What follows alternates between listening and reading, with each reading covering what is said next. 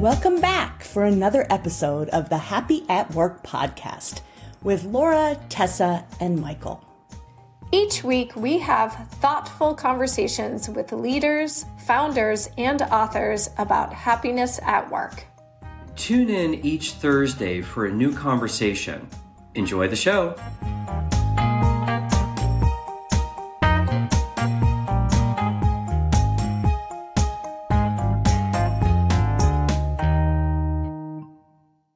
Welcome to the Happy at Work podcast. We are so excited to have Antronette Simmons here with us today.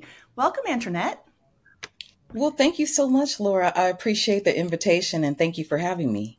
Absolutely, absolutely. Well, we love to start with is just learning a little bit more about you and your career. So, could you give us a little bit of a summary of your career journey and what you do now? I can. You know, I've always had this passion for helping people. So I spent at least a decade or so working at the University of Washington because there's so much great innovation going on, right? On the clinical side, the research side, and their um, academic pursuits. And it was just wonderful to be in that environment and get to support all of their research and their grants. Um, so that was the first half of my career as a research administrator. And I decided, you know, I would really love to just focus on the people because they're what's making everything run and happen. And sure enough, I ended up at a public utility, Seattle City Light, and I get to focus on our workforce. And I'm currently a HR business partner. So we're very close to our divisions, our teams. We're right in there with them. And it's just been a wonderful experience there. I love this. It's it's so great that you get to do your passion for your career because it's like, am I working or just having fun? So I I love that. Yes.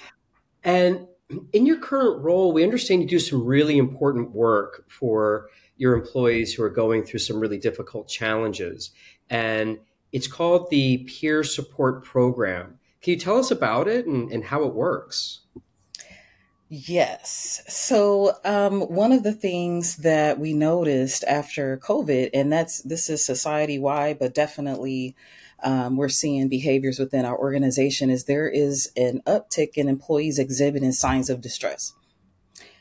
And we thought, okay, in HR, the only way we find out an employee is in distress is if they are going down a path of discipline, something has happened, and now everyone needs to get involved to um, make sure that the behavior is corrected. But we wanted to figure out a way to address this more proactively.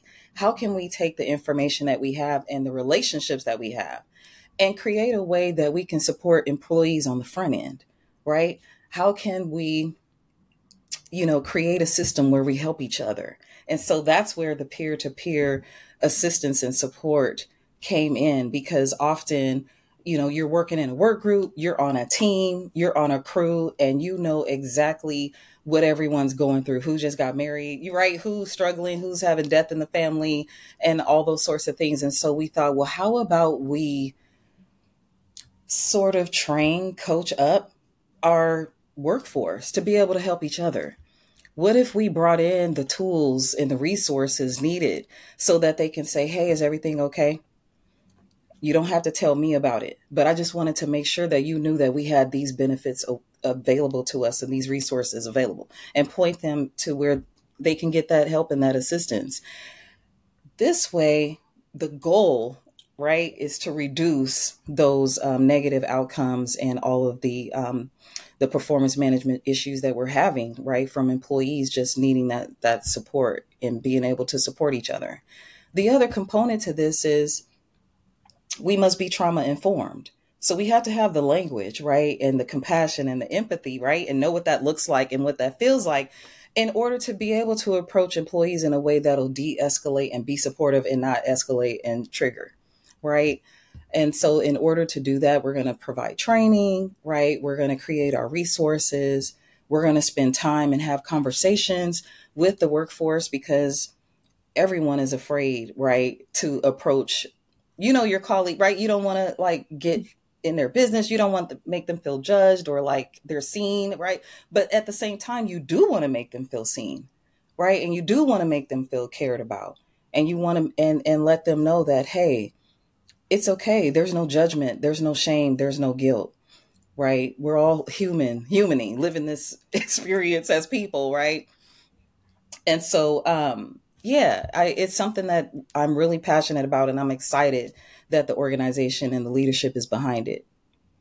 So, I really resonate with what you said about the fact that oftentimes HR doesn't get informed until there's discipline problems, that there's some real issues going on until much later in the stage. And we, um, the research group that I'm with at the Korn Ferry Institute, we just conducted a very large study looking at how perimenopause and menopause impacts women at work. And we saw the exact same phenomena happen that, you know, while the attrition rates and um, the absenteeism rates are actually astronomically high for that for women going through perimenopause or menopause at work that the vast majority of them did not talk to their boss does they don't even talk to their clinical provider but 70% spoke to a work colleague about their experience wow. and so it was really fascinating to see that they trust their work colleagues more than they even trust and get support from wow. their clinical providers so really curious with this program because I kind of feel like it could be replicated for all these different kinds of phenomena that we see in the workplace. What are some of those specific outcomes that you see, and what are what what is it about this peer to peer support? Some of the perhaps one or two specifics that you think really helps to make it work. So the crews go out and they're in the field and they rely on each other, right, for their safety we have family day we have car shows like relationships within our organization are rich and they run deep and so we also so that's an opportunity that we're going to take advantage of but we also have folks that have been successful maybe they had some issues going on maybe they took a step away from the workforce and did what they needed to do to take care of that and now they're back and they're living a different life right? Maybe they're um, on a sober softball team, right? They're changing their friends, changing their habits, right? And so it's how do we tap into those folks, right? Those are our champions, right? How do we bring those stories forward in that energy, right? And let folks know, hey, you know what? There's a whole subset of people here that are sober, that are doing it, that are feeling all of their feelings and figuring out what that looks like. I think in our society, we have a drinking culture that we all see. it's in all the commercials, it's in all the movies, right? And I and some employees in um, they just have been drinking since teenage, right? If you started drinking 15, 16 years old, then every experience in your life, you've had your your drink with you. And so now you're in a stage of, okay, I want to make some different choices. What does that look like for me? What does that feel like? And so empowering our workforce to help each other, which, like I said, taking advantage of those relationships, taking advantage of the folks that have been down that road and came out successfully, bringing all that together. And we do, we get the opportunity to bring in trainers, right? We do have dollars for resources. And so our part of our plan is bringing someone in to talk to us about what does it look like and feel like, because maybe I don't know I need someone to tell me what does it look like when a colleague is in distress versus just being a jerk today. And how do we separate our feelings, right? Because we have our emotions about these behaviors and how, you know, we're being treated and give that compassion and empathy um, to our colleagues. So bringing someone in on a regular basis, right, um, that can give us that information, give us that training, empower us with the language, and then as business partners, it'll be our job to support the community and support the workforce in making this happen and, and coach them up. I bet the people who are sort of the mentors is sort of in this, right? The people who've mm-hmm. been through hard times and are trying to support their peers. I bet mm-hmm. there's a mm-hmm. lot that they get from it too. I mean, exactly. to see, yeah. They get that reinforcement, right? Yeah. And hopefully reduce shame.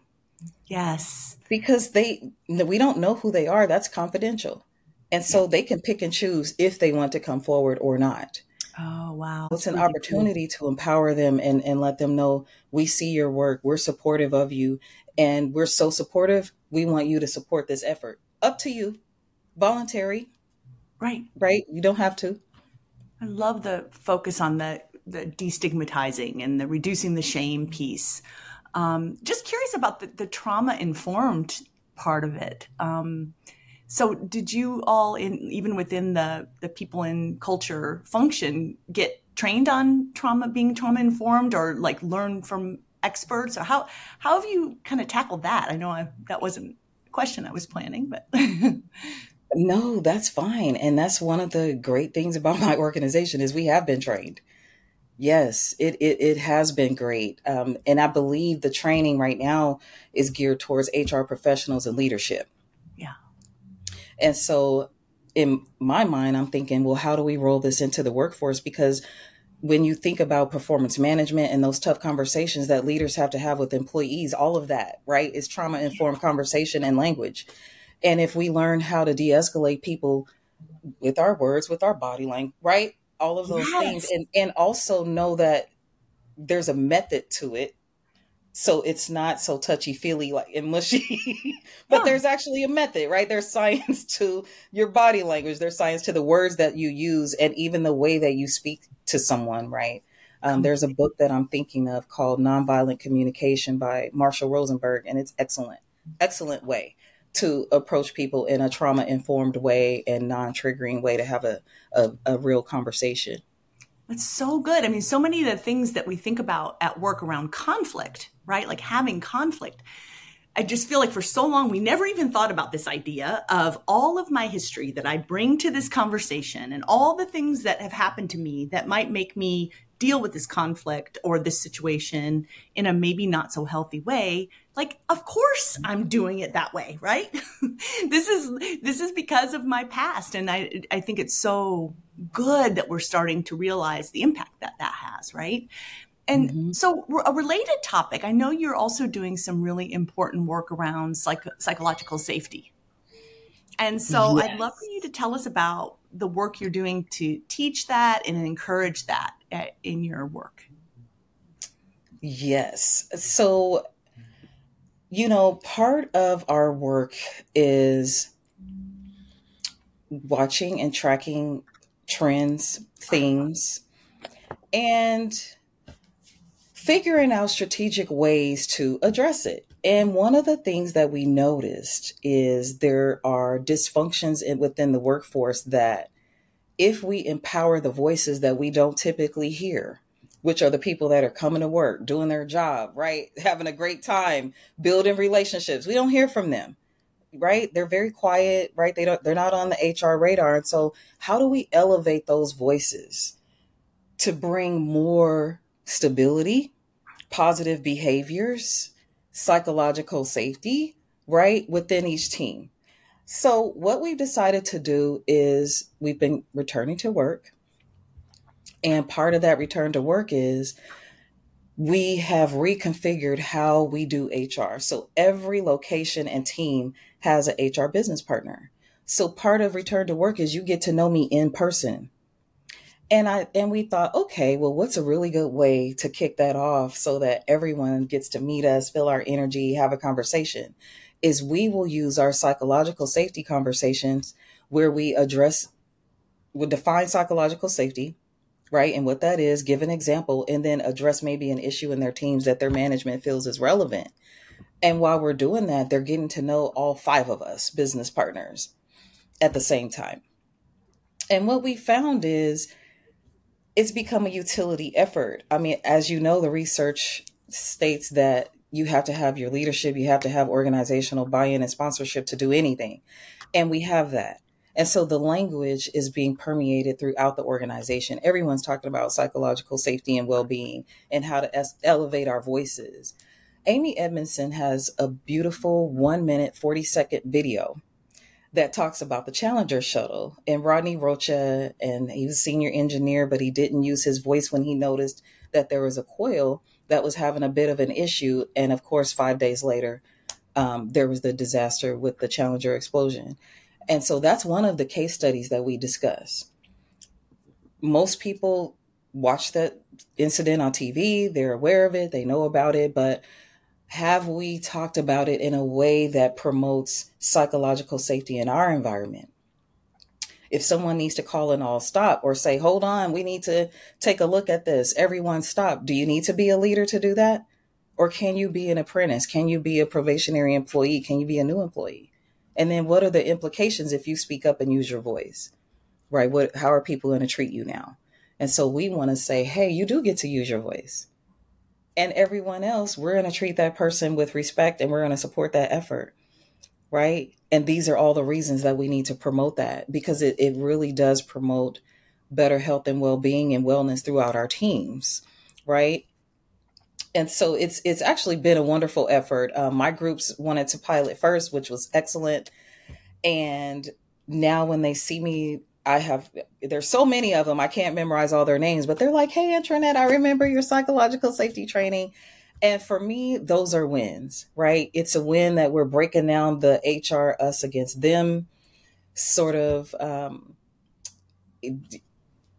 theory, right? That the, the HR is not you know there to support the workforce um, but actually the workforce is the organization so yes we can do both right we can support the organization as well as the employees so it, it actually has been wonderful. Um, our language is improving. Everyone's learning exactly what it is. Some people it was the first time they ever heard that language psychological safety.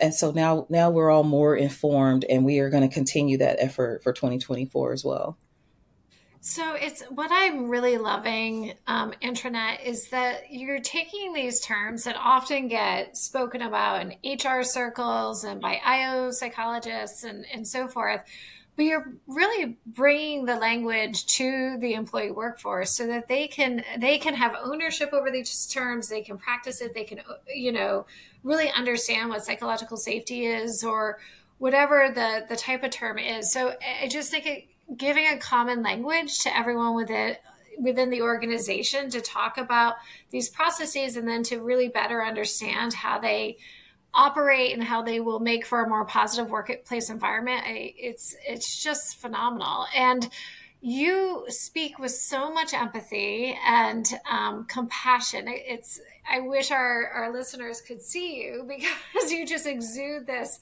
compassion for other people. Clearly this is something that you love doing and, and that you're passionate about. But what advice mm-hmm. would you give to our listeners who might be thinking, how can we, how can I bring more compassion to the work that I do, no matter what industry I'm in, or how can I leverage empathy to have, you know, make those more meaningful connections with other people at work or it's funny you use the word building relationships at work and i'm i was it's almost it sounds like an oxymoron right like work relationships it's like oh is that something bad no that's like what we want it's making those connections but yes. since you know the pandemic a lot of people just don't have those relationships because they haven't been in person so mm-hmm. anyways what advice would you give to our listeners about how they can start to create more compassion and empathy and steward that with their own work that is such a great question, Tessa. I have found the first thing and the most important thing is to start with yourself.